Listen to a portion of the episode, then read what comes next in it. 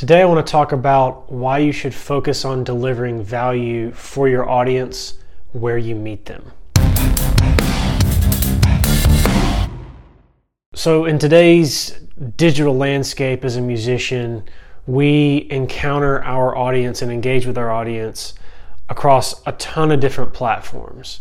And if you're making music and you're putting out music, uh, really the the end goal is to get people listening to your music, right?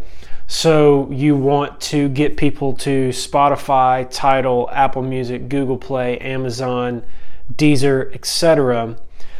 And the way you want to try to do that is to go through all of the free social media channels you have. You want to utilize YouTube and Twitter and Instagram and Facebook and all of those platforms to get people ultimately to a place where they're listening to your music on a regular basis, right? Right. But that is not where we need to start.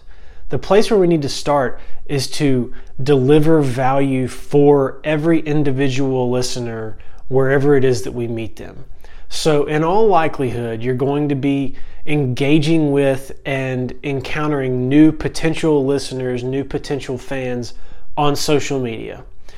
And every social media platform is different, which means your strategy for delivering value to your listener has to be different based on the platform you're utilizing. So, in my mind's eye, there are three different reasons why it's important to provide value for your listener on each specific platform. One, you want to capitalize on their attention when you have it. This is the biggest one. I'm leading off with it because it's the biggest one. Attention in today's marketplace is fleeting, it's gone like that. There are a million other people who just put out a song they think is hot. There are a million other people who are looking on Instagram or Twitter and encountering artists who keep saying, Listen to my music, check out my record, check out my mixtape. I just put out an album, I just dropped a single. Go listen, listen, listen. Spotify link, iTunes link, Spotify link, Tidal link.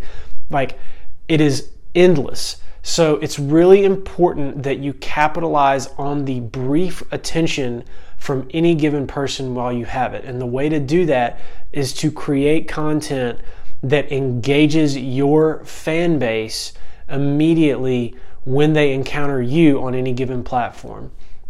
And you want to make sure you are cultivating each piece of content for each specific platform it used to be that you could make a video or post uh, a status and just blanket push it across everything. That's not the case anymore. The person who uh, engages with your video on Facebook may not consume video at all on Instagram. They may be there solely for the pictures.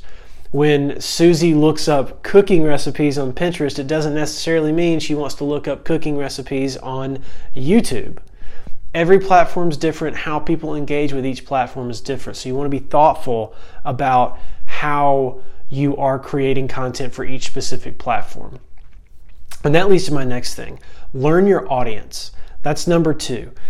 Engaging with people on every specific platform and prioritizing bringing value to your audience on each specific platform gives you more of an opportunity to learn who that audience is Learn what they like, learn what they don't like. Learn how they engage with your content on each platform. Learn their demographic. Are they 55? Are they 25? Are they predominantly male? Are they predominantly female? Do they live in Texas? Do they live in Ireland? These are all things that you want to know about your audience because it will help you create content that will better engage them on each specific platform. And the more you learn about your audience, the more you are able to capitalize on their attention. And lastly, you want to work on building trust. The first two are going to help you get into a position of building trust with your audience. And that doesn't necessarily mean you're out in the woods doing trust falls or that they trust you to watch their kids on Friday. But what it does mean is anytime they engage with your content on any specific platform where they choose to engage with it, they trust that you are always going to deliver something that they're going to enjoy. That's why they keep coming back for more. If you don't deliver something they enjoy, why would they keep coming back? There are far too many options out there. For example, my wife and I do this thing where when we start a new TV show or try a new movie, we give it 20 minutes. If we're not into it in 20 minutes, we're out. Next thing. There are just too many options out there. So you don't want to be the person who gets chopped after 20 minutes on any given platform. And after all those things are done, that is when you will have the ability to port your audience over to a new platform, i.e., Spotify, Apple Music, Deezer, what have you. Also, you're going to have a much easier time porting people over from one social media platform to the other. So if you're crushing it on Instagram and people trust you and you've built value, you've built equity, you're responding to comments, you're loving it, they're loving it back, you know who your audience is, then you can throw up a post and say, hey, check me out on Facebook. I'm trying to build my audience there. The content's completely different. Make sure you come and follow there because you're going to get a lot of stuff there you're not going to get over here. Same for YouTube, same for Twitter. And just keep after it.